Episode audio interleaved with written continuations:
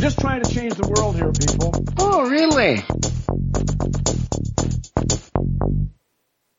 The Facebooking and the tweeting and the Instagramming, all that would not exist without our understanding of science. So it's amazing how you took that as an insult. You mean true for you is different from true for anybody else? Having Yeah, something to be true absolutely, because I can't Something's either got to be true or not. I can't. No, no.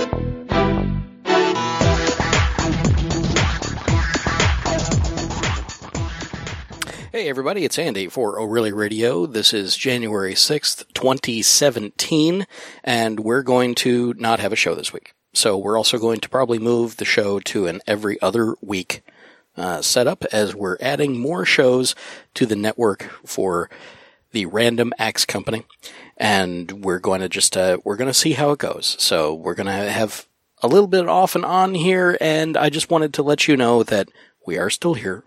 There will be more shows. Stay tuned. But for tonight, I'm I'm really tired. I'm going to go take the rest. So you take care, and uh, we will see you real soon.